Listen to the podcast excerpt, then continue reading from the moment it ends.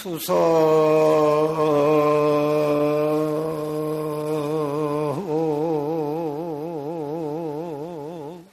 운산 천만사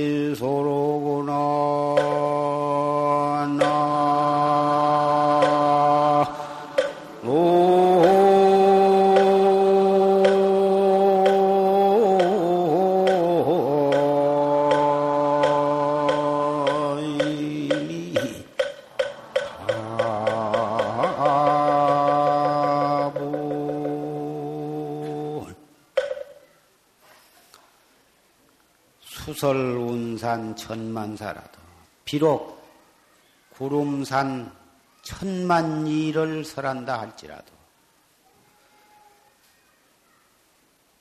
해천명월 본무원이로구나 저 바다 하늘에 밝은 달은 본래 말이 없, 없느니라.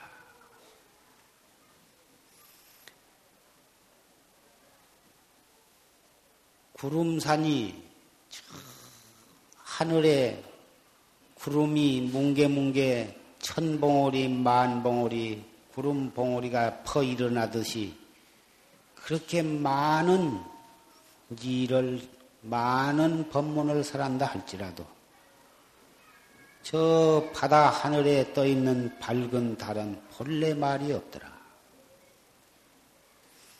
일편백운 횡곡구한뒤 한조각 흰 구름이 골채기에 가로 놓이니 얼마나 많은 돌아, 돌아가는 새가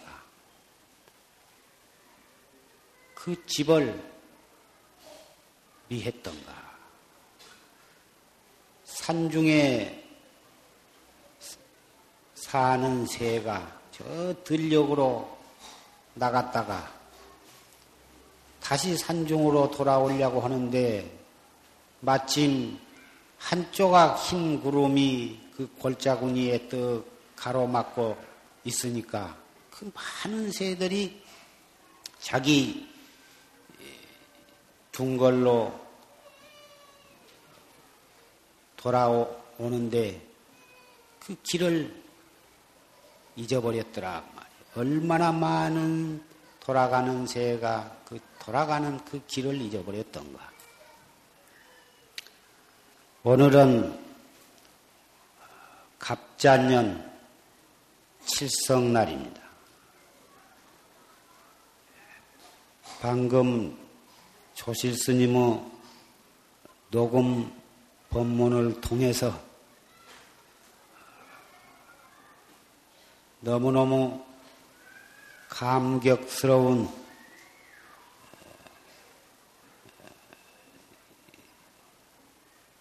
법음에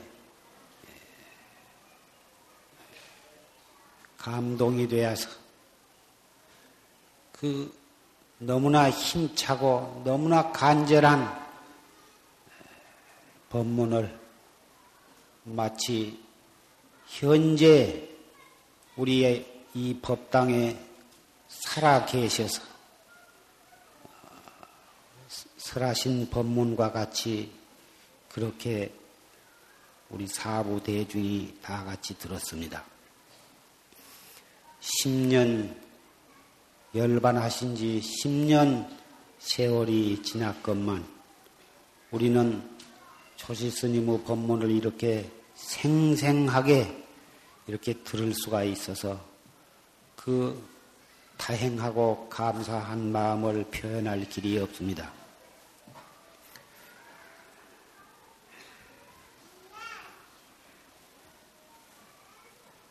우리는 숙세에 얼마나 많은 복을 지었기에 금생에 이렇게 이 세상에 태어나서 이렇게 정법을 만나서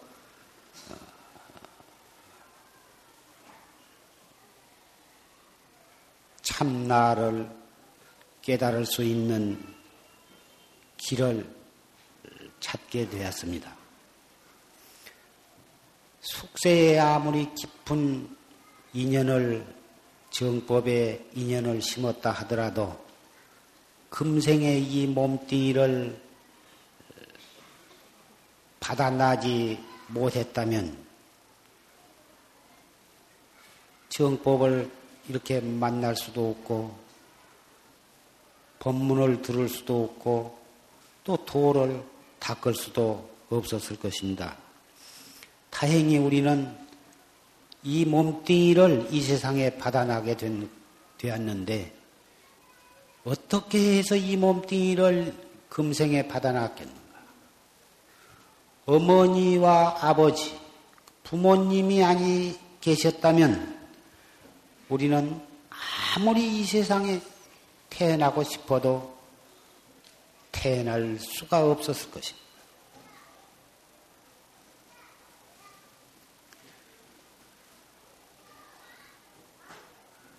방금 조시 스님의 법문 가운데에 순치 황제, 중국의 순치 황제라고 하는 천자가 19년 동안 천자 노릇을 하다가 참 천자 노릇을 잘해서 그렇게 참 백성을 잘 살게 잘 다스리다가 갑자기 행방불명이 되었습니다.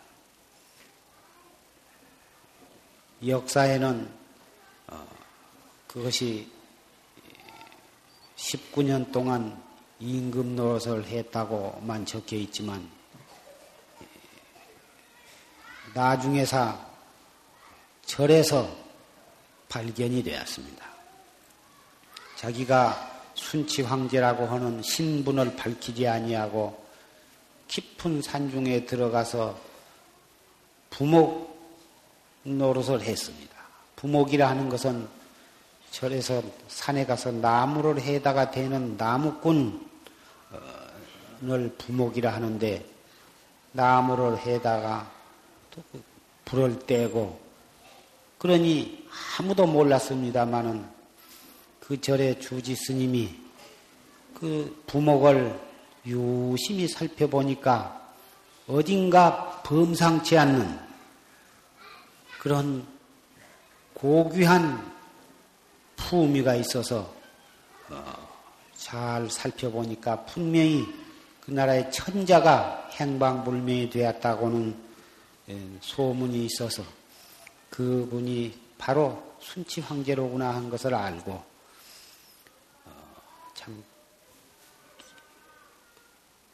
법복을 입혀서 기회를 설해 가지고 참 수행을 잘한 그 순치 황제가 출가해서 그 출가시를 읊은 것이 방금 졸심 법문 가운데 그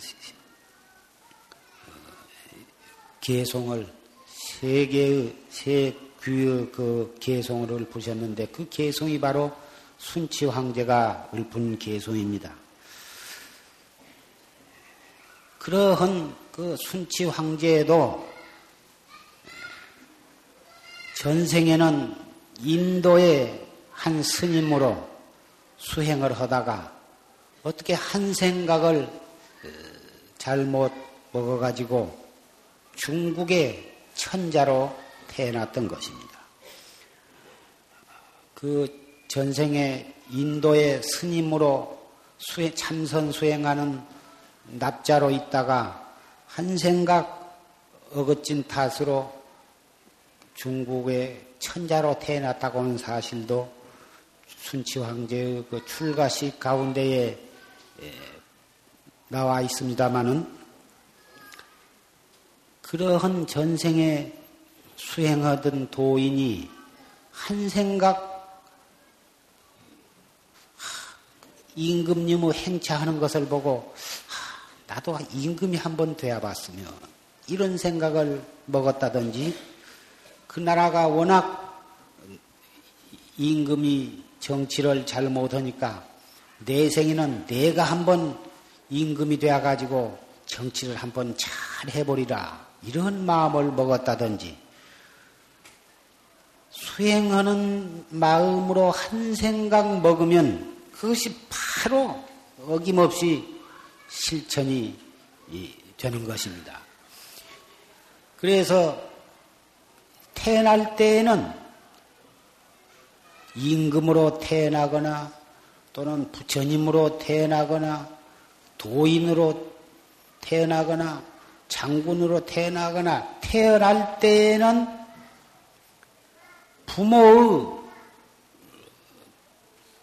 부모를 의지하지 않고서는 태어날 길이 없는 것입니다. 아버지의 피 한 방울과 어머니의 피 한 방울이 합해 가지고 그래서 포태가 되어 가지고 10개월간을 어, 머니 뱃속에서 자라가지고 어, 열달 만에 탄생을 하게 되는데 그 열 달 동안 어머니 뱃속에서 있을 때에 그 어머니가 느끼는 그 고통, 불편하고 고통스러운 것은 말로서 표현할 길이 없습니다. 그렇게 불편하고 괴롭지만 뱃속에서 무럭무럭 자라고 있는 그 애기가 소중해서 괴로운 줄 모르고 그 이 풍선만한 배를 참 보물 단지처럼 모시고 다니면서 열 달을 고생을 하다가 그 이 해산을 하게 되는데 그 해산할 때의 그 고통이라는 것은 겪어본 사람이 아니고서는 상상을 할 수가 없다고 하는 것입니다. 신을 벗어놓고 방에 들어갈 때 내가 다시 이 신을 신을 수 있을 것인가? 참, 그러, 그럴 정도로 무서운 고통과 공포를 가지고 해산을 하게 되는데 그 해산을 해 가지고도 자기의 그 괴로움은 아랑곳 없이 아들인가 아들인가 딸인가 아들 낳다 하면 좋아하고 그 딸만 많이 난 사람은 또 딸 낳다 하면은 그 또 딸 난 것에 대한 걱정만을 하게 되고 딸이건 아들이건 난 다음에는 그 마른 자리 긴 자리를 갈아 누이면서 그 아기를 위해서 어, 온갖 정성과 사랑을 쏟게 되는 것입니다. 이 법당에 있는 모든 사람이 역시 그러한 과정을 거쳐서 이 몸을 태어났습니다. 또 여기에 계신 여러 보사님네들도 또 자라서는 또 어머니가 겪으신 그 고통을 스스로 한 번, 내지 두 번, 세 번, 네 번, 많은 분은 열 번까지도 겪으면서 그 자녀를 낳아서 길러신 분이 계실 것입니다. 그러한 어, 고통, 그러한 어려움을 부모에게 끼치면서 우리가 태어났고 또 이만큼 자랐습니다. 그런데 정말 부모의 감사한 마음, 효도한 마음을 얼마만큼 우리가 가지고 있는가?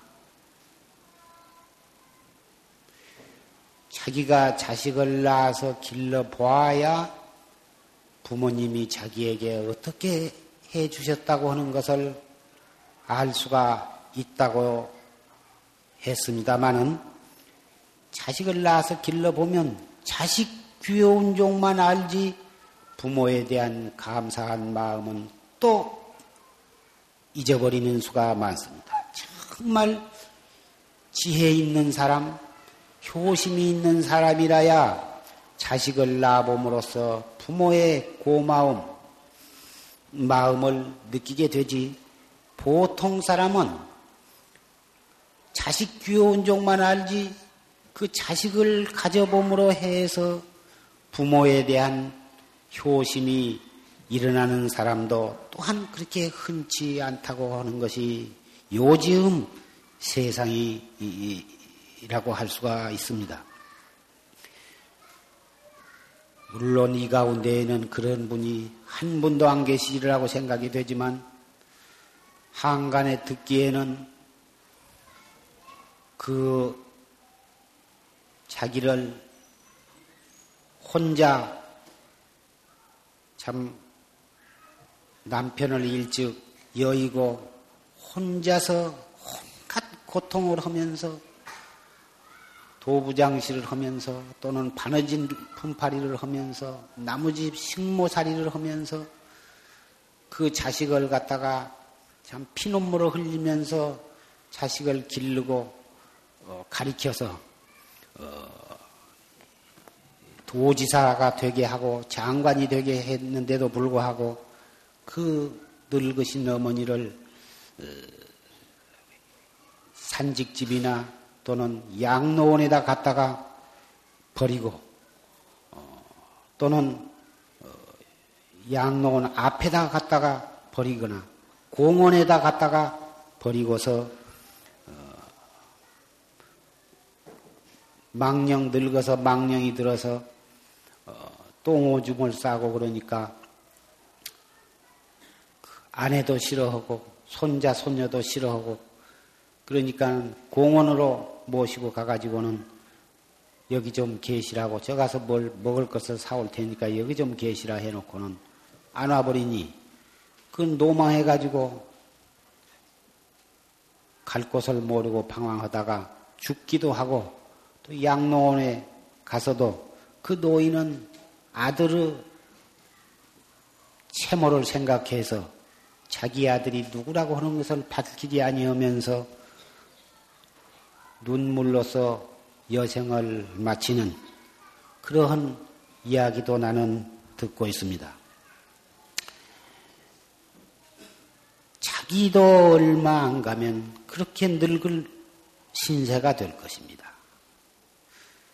자기가 자기의 부모, 친형, 친정 부모, 또는 시부모가 다 똑같이 부모입니다. 요즘은 친정 부모만을 참 자기 부모로 생각하고 시부모는 자기 부모로 생각하지 않는 그러한 풍토가 있습니다. 시부모가 아니면 자기 남편이 어디에서 태어났으며 그 시부모가 아니면 자기의 사랑하는 아들과 딸은 어디서 태어났겠습니까? 친정 부모는 자기를 낳아주셨고 시부모는 자기 남편을 낳아주셨기 때문에 그래서 그 남편과 자기가 결합이 되어 가지고 사랑하는 아들과 딸이 자기의 아들과 딸이 거기서 태어났습니다. 자기와 아들, 자기의 딸이 사랑스러우면 남편이 소중하고 남편이 소중하면 시부모가 소중할 것입니다. 시부모에게 불효를 하면 자기가 머지않아서 며느리를 얻게 되었을 때에 그 며느리로부터 자기는 자기가 자기 시부모에게 불효한 몇 배의 불효를 그 며느리로부터 받게 되는 것입니다. 그러면 그 시부모나 시조부모가 돌아가셔서 어디로 가냐 하면 효도를 한 집안에 다시 태어나기도 하고 또 불효를 한 집안에도 다시 태어나게도 됩니다. 자기가 효도를 받다가 죽으면 그 집안에 다시 자기 손자, 증손주 또는 현손자로 태어나가지고 그 집안에 효도하는 자식으로 태어나기도 하고 또는 저 나무집에 태어나서 그 집의 손주 며느리나 증손주 며느리로 이렇게 다시 그 집안에 들어와서 살게 됩니다. 그럴 때에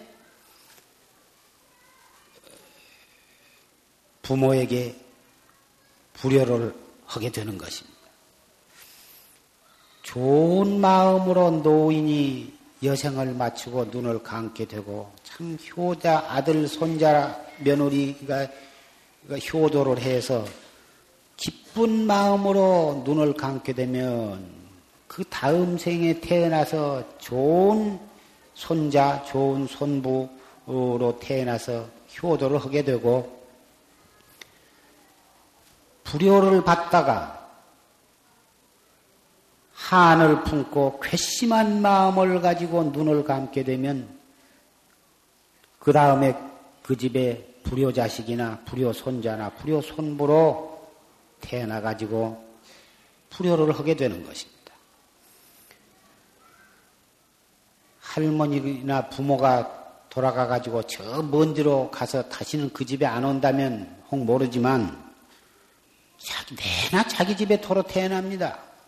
태어나 가지고 또 죽으면 또 가장 자기와 인연 깊은 데로 태어나기 때문에 고마운 생각으로 태어나기도 하고 또 원한을 품고 태어나기도 해요. 그래서 우리는 그 집안이 잘 되고 자기 자손이 잘 되고 잘 되기를 바라면 부모에게 효도를 해야 한다.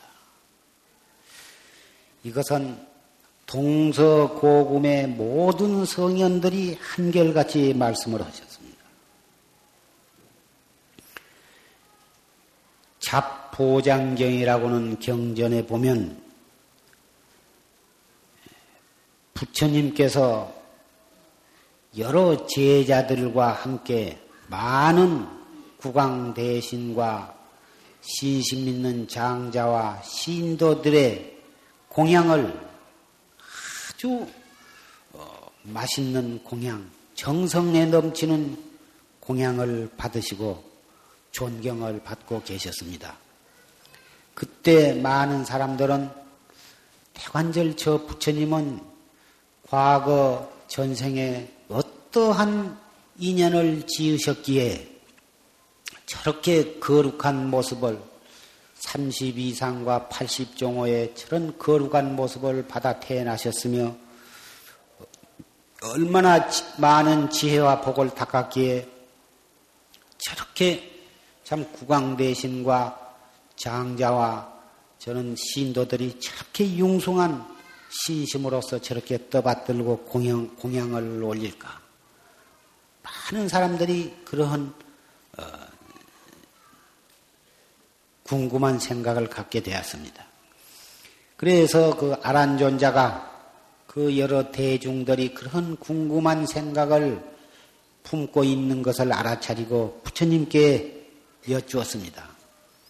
태관절 부처님께서는 얼마나 많은 공덕을 지으셨기에 금생에 이렇게 거룩한 모습을 태어나셨으며 왕궁에 태어나셔서 이렇게 출가하셔가지고 이렇게 성불을 하셨습니까?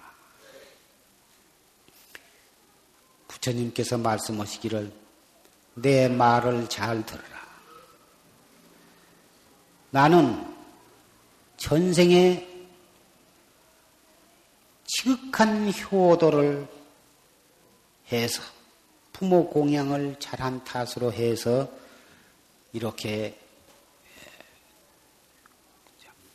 왕궁의 태자로 태어났으며 출가해서는 이렇게 성불을 해서 무량 중생을 제도하고 많은 중생과 재석, 천왕과 천신으로부터 이렇게 존경을 받느니라. 내가 과거 전생 얘기를 할 테니 내 말을 잘 들을지니라. 옛날에 바라나시라고 하는 어, 나라에 아주 가난한 어, 노인이 있었는데 그 노인은 아들 하나를 낳았어. 근데 그 아들 하나가 아들, 딸을 수없이 낳아가지고 가난한 집에 그 손자만 갖다가 우르르 마치 흥보집이처럼 그렇게 애를 많이 낳는데 도저히 참 끈이를 이을 수가 없어. 더군다나 가난한 데다가 흉년이 연거푸 들어가지고 어, 도저히 살 수가 없는데 그 노인은 어, 헐일 없고 그러니 밥을 애들보다도 더 많이 먹으려고 그러고 배고파서 못 견디고 노인은 밥심으로 사는 것인데 옛날부터 흉년이 가난한 데다 흉년이 들었으니 애들은 우르르 밥을 조금 해도 애들이 먼저 달라들어서 다 먹어버리고 노인 찾지는 안 간뒤 노인은 고래고래 소리를 질러서 밥을 달라고 그러고 그러니 너무너무 귀찮으니까 노인을 갖다가 땅 속에다가 산으로 끌고 가가지고 땅 속에다 묻어버렸습니다. 그런데 그리고서는 애들 애들한테 애들만 그 노인이 먹을 목까지 목선 애들한테 논아 먹이고 그렇게 살고 있는데 그 사람이 어, 어디를 어느 마을에 갔는데 자네 그 춘부장은 요새 어떻게 잘 계신가 문화를 하니까 돌아가실 날도 멀지 않고 흉년은 들어서 양식은 없고 그래서 권이 가난하고 고통스러운데 오래 사시게 할 것이 없이 좀 한 걸음 빨리 가시게 했네. 어떻게 해서 산에 가서 굴을 파고 묻어드렸어. 아 그래? 나도 노이 노모가 있어가지고 노망해서 많이만 먹으려고 그러고 똥만 퍼싸고 그러니 나도 묻어버려야겠네. 그래가지고 이 그 사람도 산에다 갖다 묻었습니다. 그, 그 소문이 차츰차츰 퍼져가지고 너도 나도 할 거 없이 그 참 무방한 방법이다 해가지고 산에 갔다 뭐다 묻어서 이곳저곳에서 뭐다 노인을 산에다 묻는 일이 점점 점점 퍼져갔습니다. 마치 요새 핵가족 풍조가 들어와가지고 너나 할 것 없이 시부모를 잘 안 모시려고 그러고 어, 서로 형제 간에 자네가 모시게 내가 모시게 하고 시부모를 떠방천하고 노인이 영판 갈 곳이 없게 되었습니다만은 그때 그 바라나국에도 그런 못된 풍조가 퍼져가지고 집집마다 노인을 갖다가 땅에다가 묻는 우리나라에도 고려장이라 해가지고 노인을 그렇게 묻었다고 하는 말이 전해오고 있습니다만은 그렇게 되어가지고 일부에서는 그래서 되냐 도리가 그럴 수가 없다 반대하고 일부에서는 노인 두어봤자 아무짝에도 소용없고 곡식이나 축내고 노망이나 부리고 하니 그거 없애야 한다. 그래가지고는 다 다수가결로 땅에다 묻는 것이 좋다고 한 사람이 많아가지고 그 나라에서는 법을 노인은 몇 살 이상 넘으면 땅에다 묻도록 법을 제정을 했습니다. 요새도 민주주의가 되어가지고 좋건 나쁘건 투표를 해서 수가 많은 쪽으로 모든 법이 결정이 되기 마련입니다. 여기에 민주주의의 폐단이 있는 것입니다만은 지혜로운 사람은 한두 사람밖에 안 되고 어리석고 못된 어리석은 사람은 수효가 많으면 아무리 그 법이 나쁘다 하더라도 다수가결로 결정을 하는 데 있어서는 어쩔 수가 없는 것입니다. 그러자 그 나라의 그 부모를 갖다가 묻는 법은 옳지 않다. 그럴 수가 없다고 하는 효심을 가진 한 아들이 있어가지고 자기는 부모를 차마 땅에다 묻을 수가 없다 해가지고 어, 집에 지하실을 만들어 가지고 지하실 겉으로는 산에다가 묻은 것처럼 안 묻으면은 벌을 받게 되니까 집에 지하실에다가 은밀히 부모를 모시고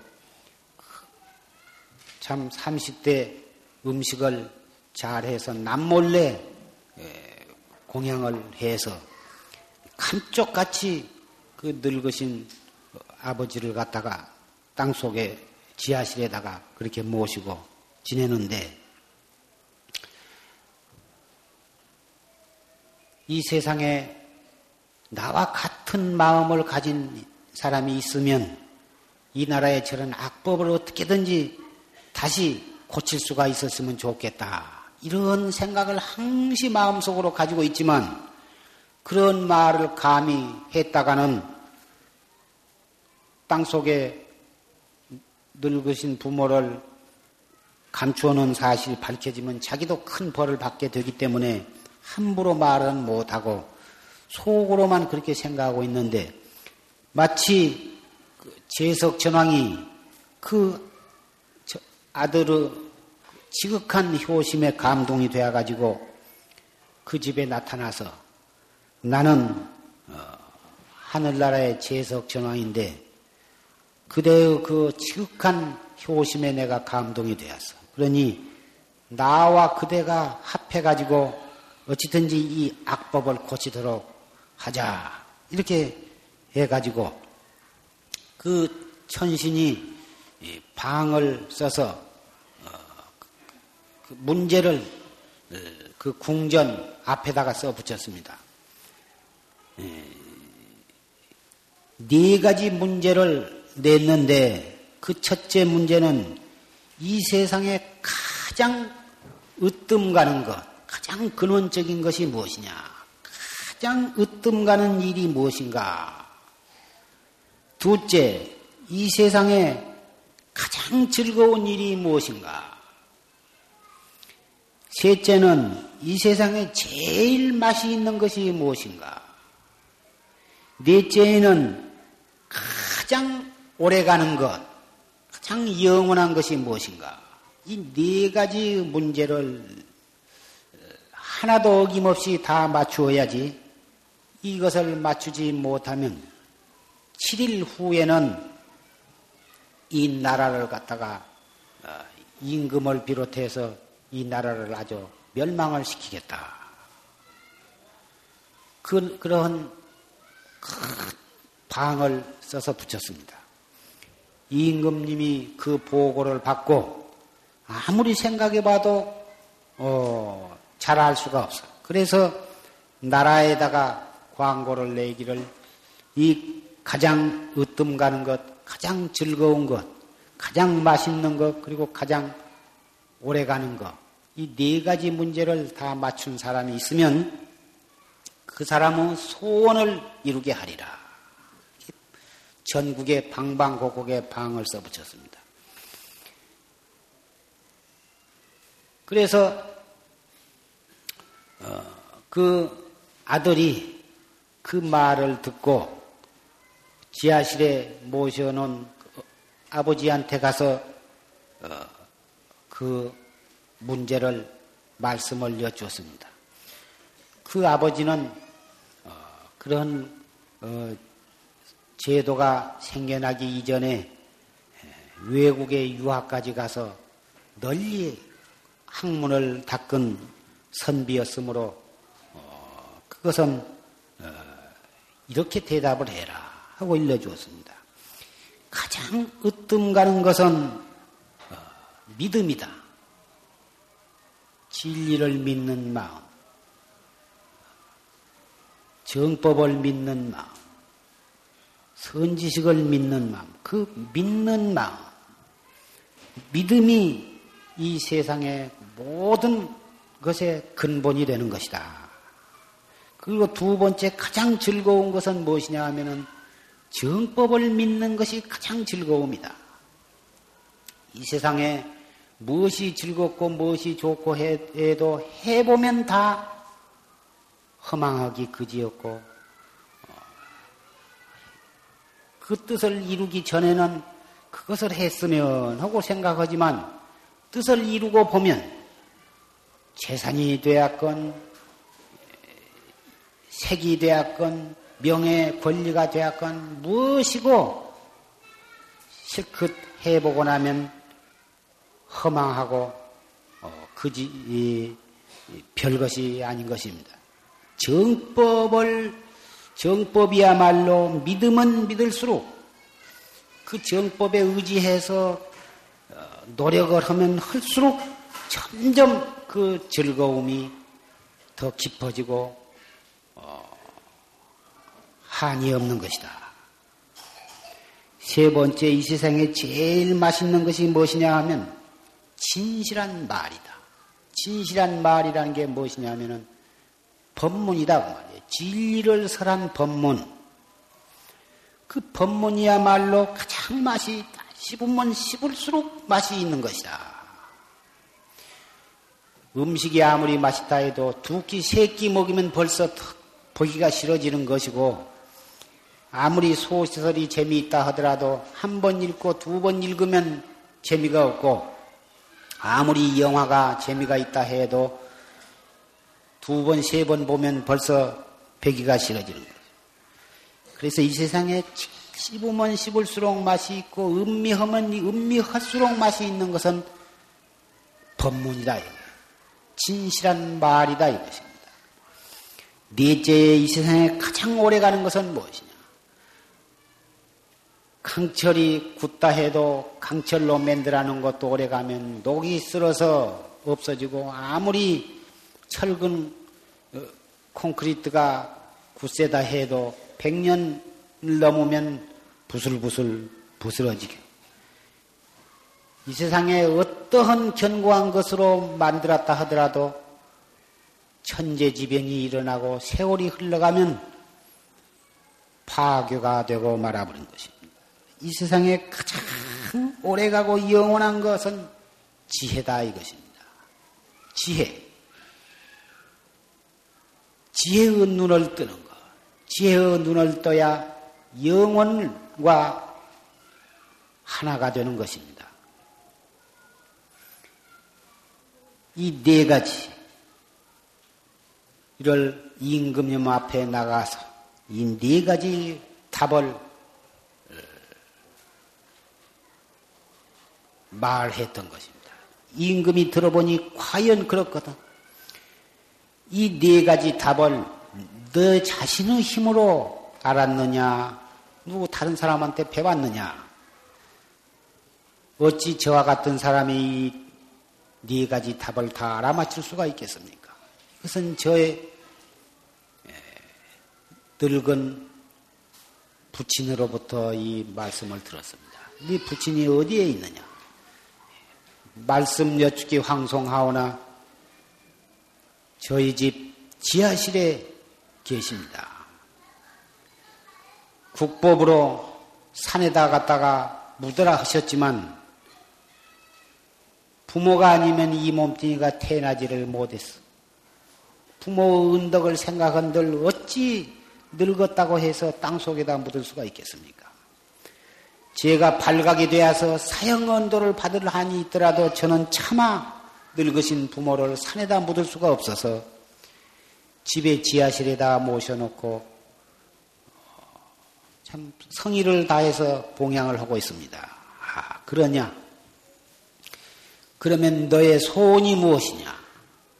저의 소원은 노인을 산에다가 묻으라고 하는 그 악, 악법을 고쳐서 고쳐, 고치는 것이 저의 유일한 소원입니다. 오냐 알았다. 그래가지고 그날부로 법을 고쳐서 노인을 땅에다 묻지를 말고 효도를 하도록 국법을 선포를 했, 했던 것입니다. 그때 그 젊은 사람이 누군 줄 아느냐? 그 젊은 사람이 바로 오늘의 나이니라. 이 바로 그 젊은 사람이 그 효도한 공덕으로 성불을 해서 오늘의 서가모니 부처님이 되었느니라. 그러시고서 법문을 설하시기를 누구든지 자기 집에 범천, 하늘나라의 선신이 자기 집에 머물러 주기를 원한다면 부모를 잘 받들고 효도를 할지니라. 하늘나라의 모든 신 가운데의 최고 신인 옥황상제, 제석천왕, 제석천왕을 자기 집에 머물러 계시게 하고자 한다면 바로 너를 낳아주신 부모에게 효도를 할지니라. 너의 부모에게 효도를 하면 제석천왕이 너의 집에 머무를 것이다. 제석천왕의 권능은 모든 사주 세계에 복을 주기도 하고 죄를 줄 수도 있는 그러한 엄청난 능력을 가지고 있습니다. 무소불능하고 무소부지라고 할 수 있을 만큼 그러한 권능을 가진 분이 제석천왕입니다. 그 제석천왕이 너희 집에 머물러 있기를 원한다면 너를 낳아준 부모에게 효도를 하라. 그러면 바로 제석천왕이 너희 집에 머무르게 될 것이다. 제석천왕이 너희 집에 머무른다면 너희 소원을 이루지 못할 것이 무엇이겠느냐? 무엇이고 마음 먹은 대로 그 제석천왕이 너희 뜻을 이루게 해줄 것이다. 모든 성현과 열애, 부처님이 너희 집에 삼세의 모든 부처님이 너희 집에 머무르, 머물러 있기를 원한다면 너희 부모에게 효도를 하라. 너희 부모에게 효도를 하면 너희 효행에 감동이 되어서 모든 성현과 삼세의 모든 부처님이 너희 집에 머무를 것이다. 이렇게 법을 설하셨습니다.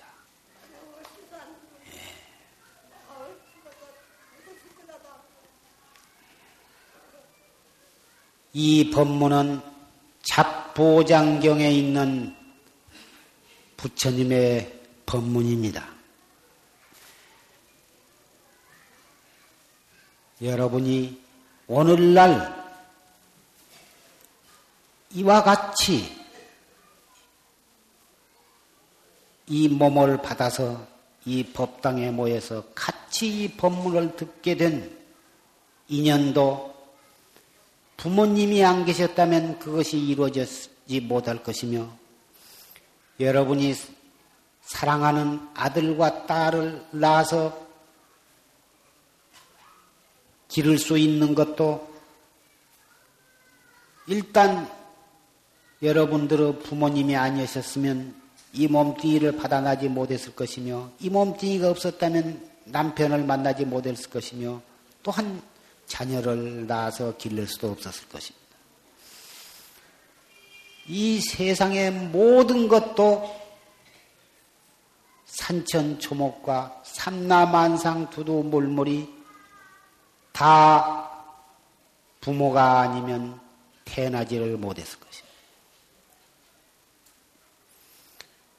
천자가 이 세상에 가장 고귀한 몸이라 하더라도 부모가 아니면 태어나지 못했을 것이며 일국의 대통령도 부모가 아니었으면 이 세상에 태어나지를 못했어.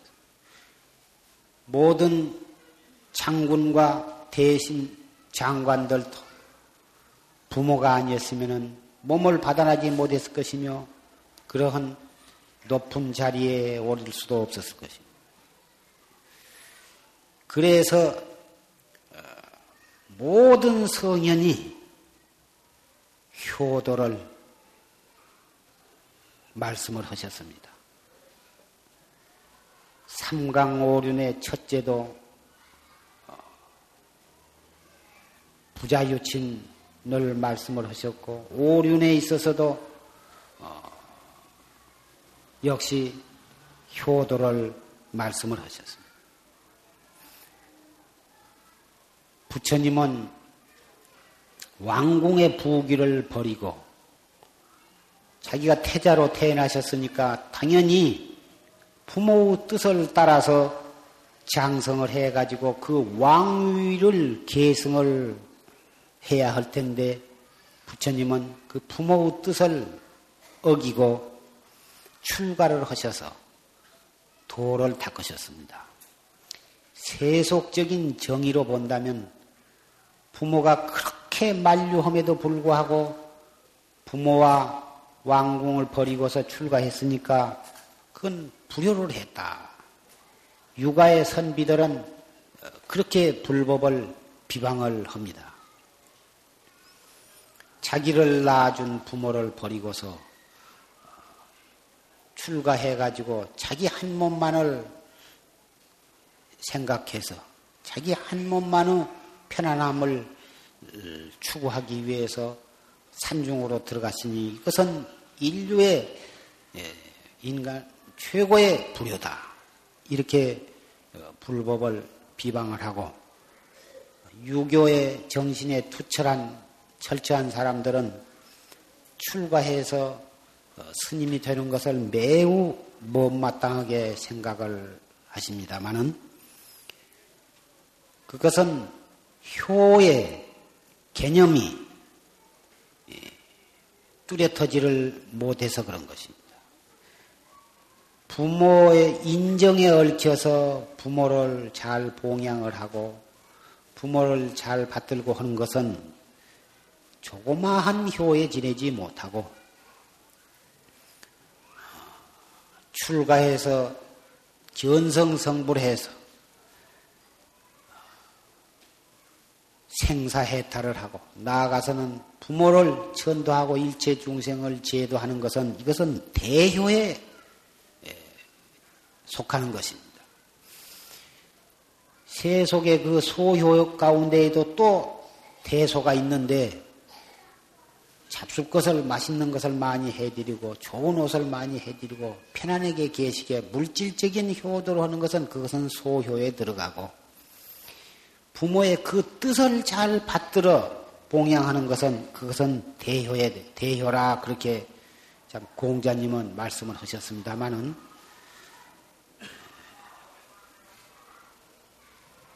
불가에 있어서는 인정에 얽힌 물질적인 효, 또 부모의 마음을 편안케 하는 효, 그것도 물론 효지만 그것마저도 소효에 속하는 것이고 참다운 대효라 하는 것은 발심을 해서 진리를 깨닫는 것이야말로 영원한 효요, 참으로 대효라고 하는 것입니다. 아무리 부모가 부모 뜻을 받들어서 장가 가서 아들, 딸을 난다든지 시집을 가서 아들, 딸을 낳고 참 부귀 영화를 누리어서 부모를 잘 받든다 하더라도 이것은 영원성이 없는 거지. 잠깐 꿈속에서 참, 이, 한바탕 그리한 것이지, 꿈 깨고 나면 참 허망하기가 그지없는 것이기 때문에 그것은 영원성이 없는 것이야. 그러나 출가하지 아니한 사람으로서는 응당 그것이 소효가 되었건 소효에 또 소효가 되었건 일단은 물질적인 효도로부터 정신적인 효에 이르기까지 있는 정성을 다해서 부모를 받들어 모셔야 할 것입니다. 아무리 그 부모에게 효도를 다한다 하더라도 충분하다고 할 수가 없는 것입니다. 양쪽 어깨에다가 어머니, 어머니는 왼쪽, 아버지는 오른쪽 어깨에다가 부모를 메고서 저 높고 높은 수미산을 돌고 돌아서 저 꼭대기까지 올라간다 하더라도 부모의 효를 다했다고 할 수가 없다고 하셨습니다. 앞으로 어, 일주일이 지내면 7월 백종날이 돌아옵니다. 그때는 백일 기도 회양과 또 갑자년 여름 암거 해제를 맞이하고 아울러서 선망 부모를 어, 공양하고 천도하는 어, 뜻깊은 날이 돌아옵니다. 그날은 목련존자가 그 지옥에 빠져서 고통을 받고 있는 어머니 그 청제 부인을 어, 이고 등락해 해지는 그 날이라 그날은 지옥문이 열려서 지옥에서 고통받는 모든 지옥 중생들 바로 그분들이 우리의 선망 부모입니다마는 그 지옥에서 고통받는 또 아귀도에서 고통받는 모든 선망 부모가 잠시 그 괴로움으로부터 벗어난 날입니다. 그 날을 기해서 전국 방방곡곡에서 인도에서나 동남아나 중국, 한국, 일본을 막론하고 모든 불교 국가에서는 선망 부모를 천도하는 그러한 어, 엄숙한 법요식이 거영이 됩니다. 우리 용화사 법보전에서도 그날 우리 선망 부모를 어, 천도하는 대천도제를 봉행하게 되겠습니다. 여러분이 보신 바와 같이 이 법보전에는 우리의 수많은 선망 부모의 위패가 봉헌이 되어 있습니다. 위패를 봉헌하신 법보제자는 말할 것도 없고 설사 여기에 위패를 봉헌하시지 아니한 분이라 할지라도 그날 오셔서 임시 위패를 할 수도 있고 또 그냥 참석을 하셔도 우리의 과거의 모든 선망 부모를 다 이 자리에 청해서 청혼을 해가지고 어, 이 우주 법계에 가득 차 있는 주인이 있거나 없거나 모든 영혼을 영가를 청해서 어, 정법을 설해서 또 엄숙하게 법요식을 거행을 합니다. 물론 그날마다 금강경을 독송하게 될 것입니다만은 예, 금강경도 가지고 계시면 가지고 오셔서 어, 다 같이 이 금강경을 독송을 해서 우리 선망, 선망 부모를 천도를 하는 데에 동참을 해 주시기를 바랍니다.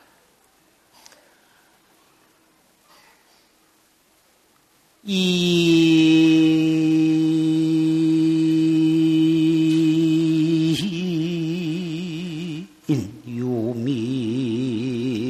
불수저하고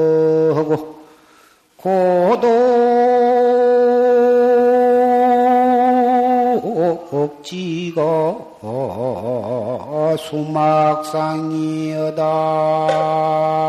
나.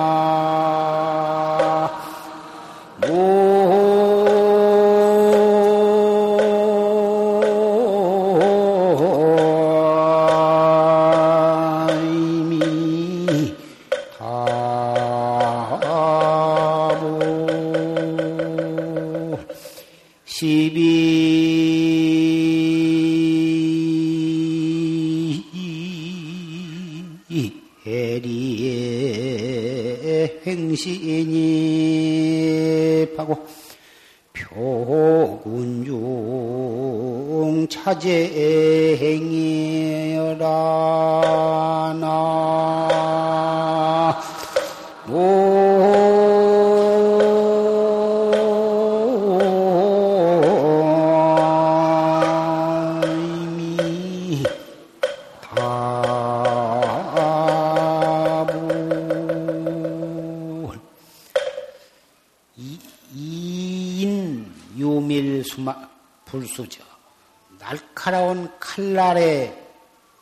꿀이 발라 있는데 그 칼날에 발려 있는 그 꿀을 핥아먹지 말아라. 칼날에 묻은 꿀을 핥아먹다가 혀를 그 칼날에 혈이 혀를 상할 상하기 때문에 그 칼날의 꿀을 아무리 달다 해서 빨아먹지를 말아라. 고독 지가 수막상이니라. 고독지가 나오는 것은 그 독약이 그 우물에 그 고독지가란 집에 우물이 있는데 그 우물에는 독약이 있어.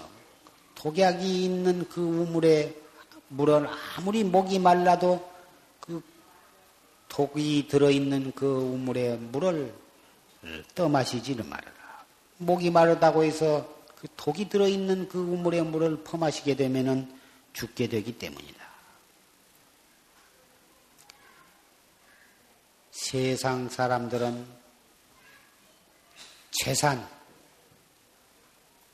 색, 명예, 권리, 맛있는 음식, 그리고 안락한 것. 이 다섯 가지 욕망을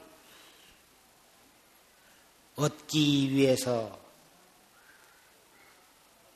온갖 행동, 수단과 방법을 가리지 아니하고 피땀을 흘리면서 몸부림을 치고 어, 애를 씁니다. 심지어는 국법을 어기면서 애를 쓰고 심지어는 본의 아니게 남을 해롭게 하면서 심지어 남을 남의 목숨을 해치면서까지 그 다섯 가지 욕망을 취합니다. 그러나 그러한 욕망들은 칼날에 묻은 꿀물과 같고 독약이 들어있는 우물물과 같아서 그 달콤한 맛에 취해서 찾짓 잘못하다가 혀를 잘리고 그 한 모금 물을 잘못 마시면은 그 독이 몸에 번져서 생명을 잃게 됩니다. 아무리 이 세상을 살아가는 데 있어서는 재산도 필요하고 색도 필요하고 명예와 권리도 필요하고 음식도 필요하고 안락도 필요하지만 칼날에 묻어 있느냐 독약이 타야 있는 우물인가를 분간을 해서 지혜롭게 살아가야 할 것입니다. 어리석게 잘못하면 꿀 먹다 혀를 잘리고 물 한 모금 먹다가 독이 몸에 번져서 생명을 잃게 되느니 여러분이 오늘 칠성날을 맞이해서 이렇게 기사 많이 오셨는데 다 소원이 있으실 것입니다. 재산에 대한 소원, 남편과 자녀에 대한 소원, 명예와 권리에 대한 소원, 보다 더 잘 살아보겠다고 하는, 보다 더 편하게 즐겁게 살겠다고 하는 그러한 소원, 다 소중하고 꼭 이루어져야만 할 소원임에 틀림이 없습니다. 무작정하고 그것만을 바랄 것이 아니라 그것이 자기에게 이르러 오도록 해야 할 것입니다. 욕조.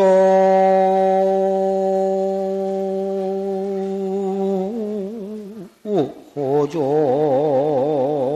타종수하고 원가원 산색 단축장이니라 나. 다물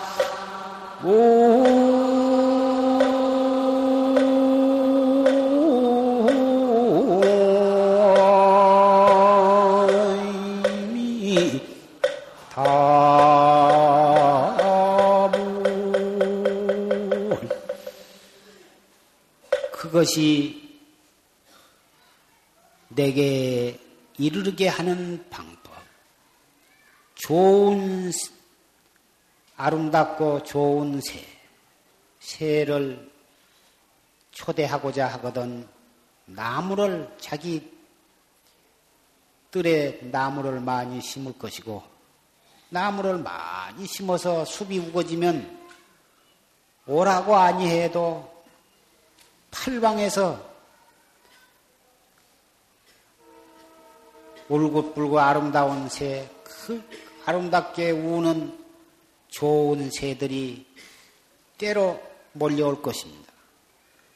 저 먼 산, 아름다운 산 경치를 보고자 하거든 너희 집 담장을 마지막에 쌓아라 이것입니다. 담장을 높이 쌓아놓으면 요새 자꾸 담장이 높아져서 도둑놈이 못 들어오게 담장을 높이 쌓는데 담장을 높이 쌓아놓으면 저 앞산이 보이지를 않고 앞산, 먼 산 경치를 보고자 하면은 너희 집 담장을 낮, 낮게 쌓아 이것입니다. 복과 지혜가 굴러 들어오게 하려면 바른 믿음을 가지고 정법에 귀해서 너의 마음을 청정하게 가져라. 정법을 믿고 마음을 청정하게 가지면 지혜의 눈을 뜰 것이니 네가 지혜의 눈을 뜬다면은 제석천왕과 모든 성현과 삼세의 모든 부처님이 너희 집에 머무르시게 될 것이다. 그렇게 된다면 무슨 소원을 이루지를 못할 것인가? 정법을 믿고 마음을 청정하게 갖고 어떠한 어려운 일을 당하거나 속상하는 일을 당하거나 슬프고 괴롭고 외로운 일을 당할지라도 정법을 믿는 마음으로 이먹고 이먹고 간절한 마음으로 화두를 든다면 마음을 안정시키고자 하지 않아도 마음은 제절로 안정이 되고 마음을 맑게 하고자 아니해도 제절로 마음이 맑고 청정하게 될 것입니다. 거기에는 모든 복과 지혜가 제절로 때를 지어서 모여들 것입니다. 오늘 칠석 날을 맞이해서 앞으로 법요식이 진행이 되겠습니다마는 이 법문을 듣고 과연 그렇구나 정법을 믿고 열심히 참선 정진을 한 것이 나의 모든 소원을 성취하고 나의 모든 업을 소멸을 하고 그럼으로써 몸도 건강하고 정신도 건전해서 벌써 마음의 부자가 되고 마음의 행복을 얻는다면 실질적인 물질적인 외면적인 그런 것도 체질로 다 갖추어질 것이 틀림이 없을 것입니다. 여기에 참석하신 모든 사부대중 여러분께서는 오늘 칠성날을 맞이해서 반드시 그 소원이 원만하게 성취되실 것을 저는 믿고 의심치 않습니다.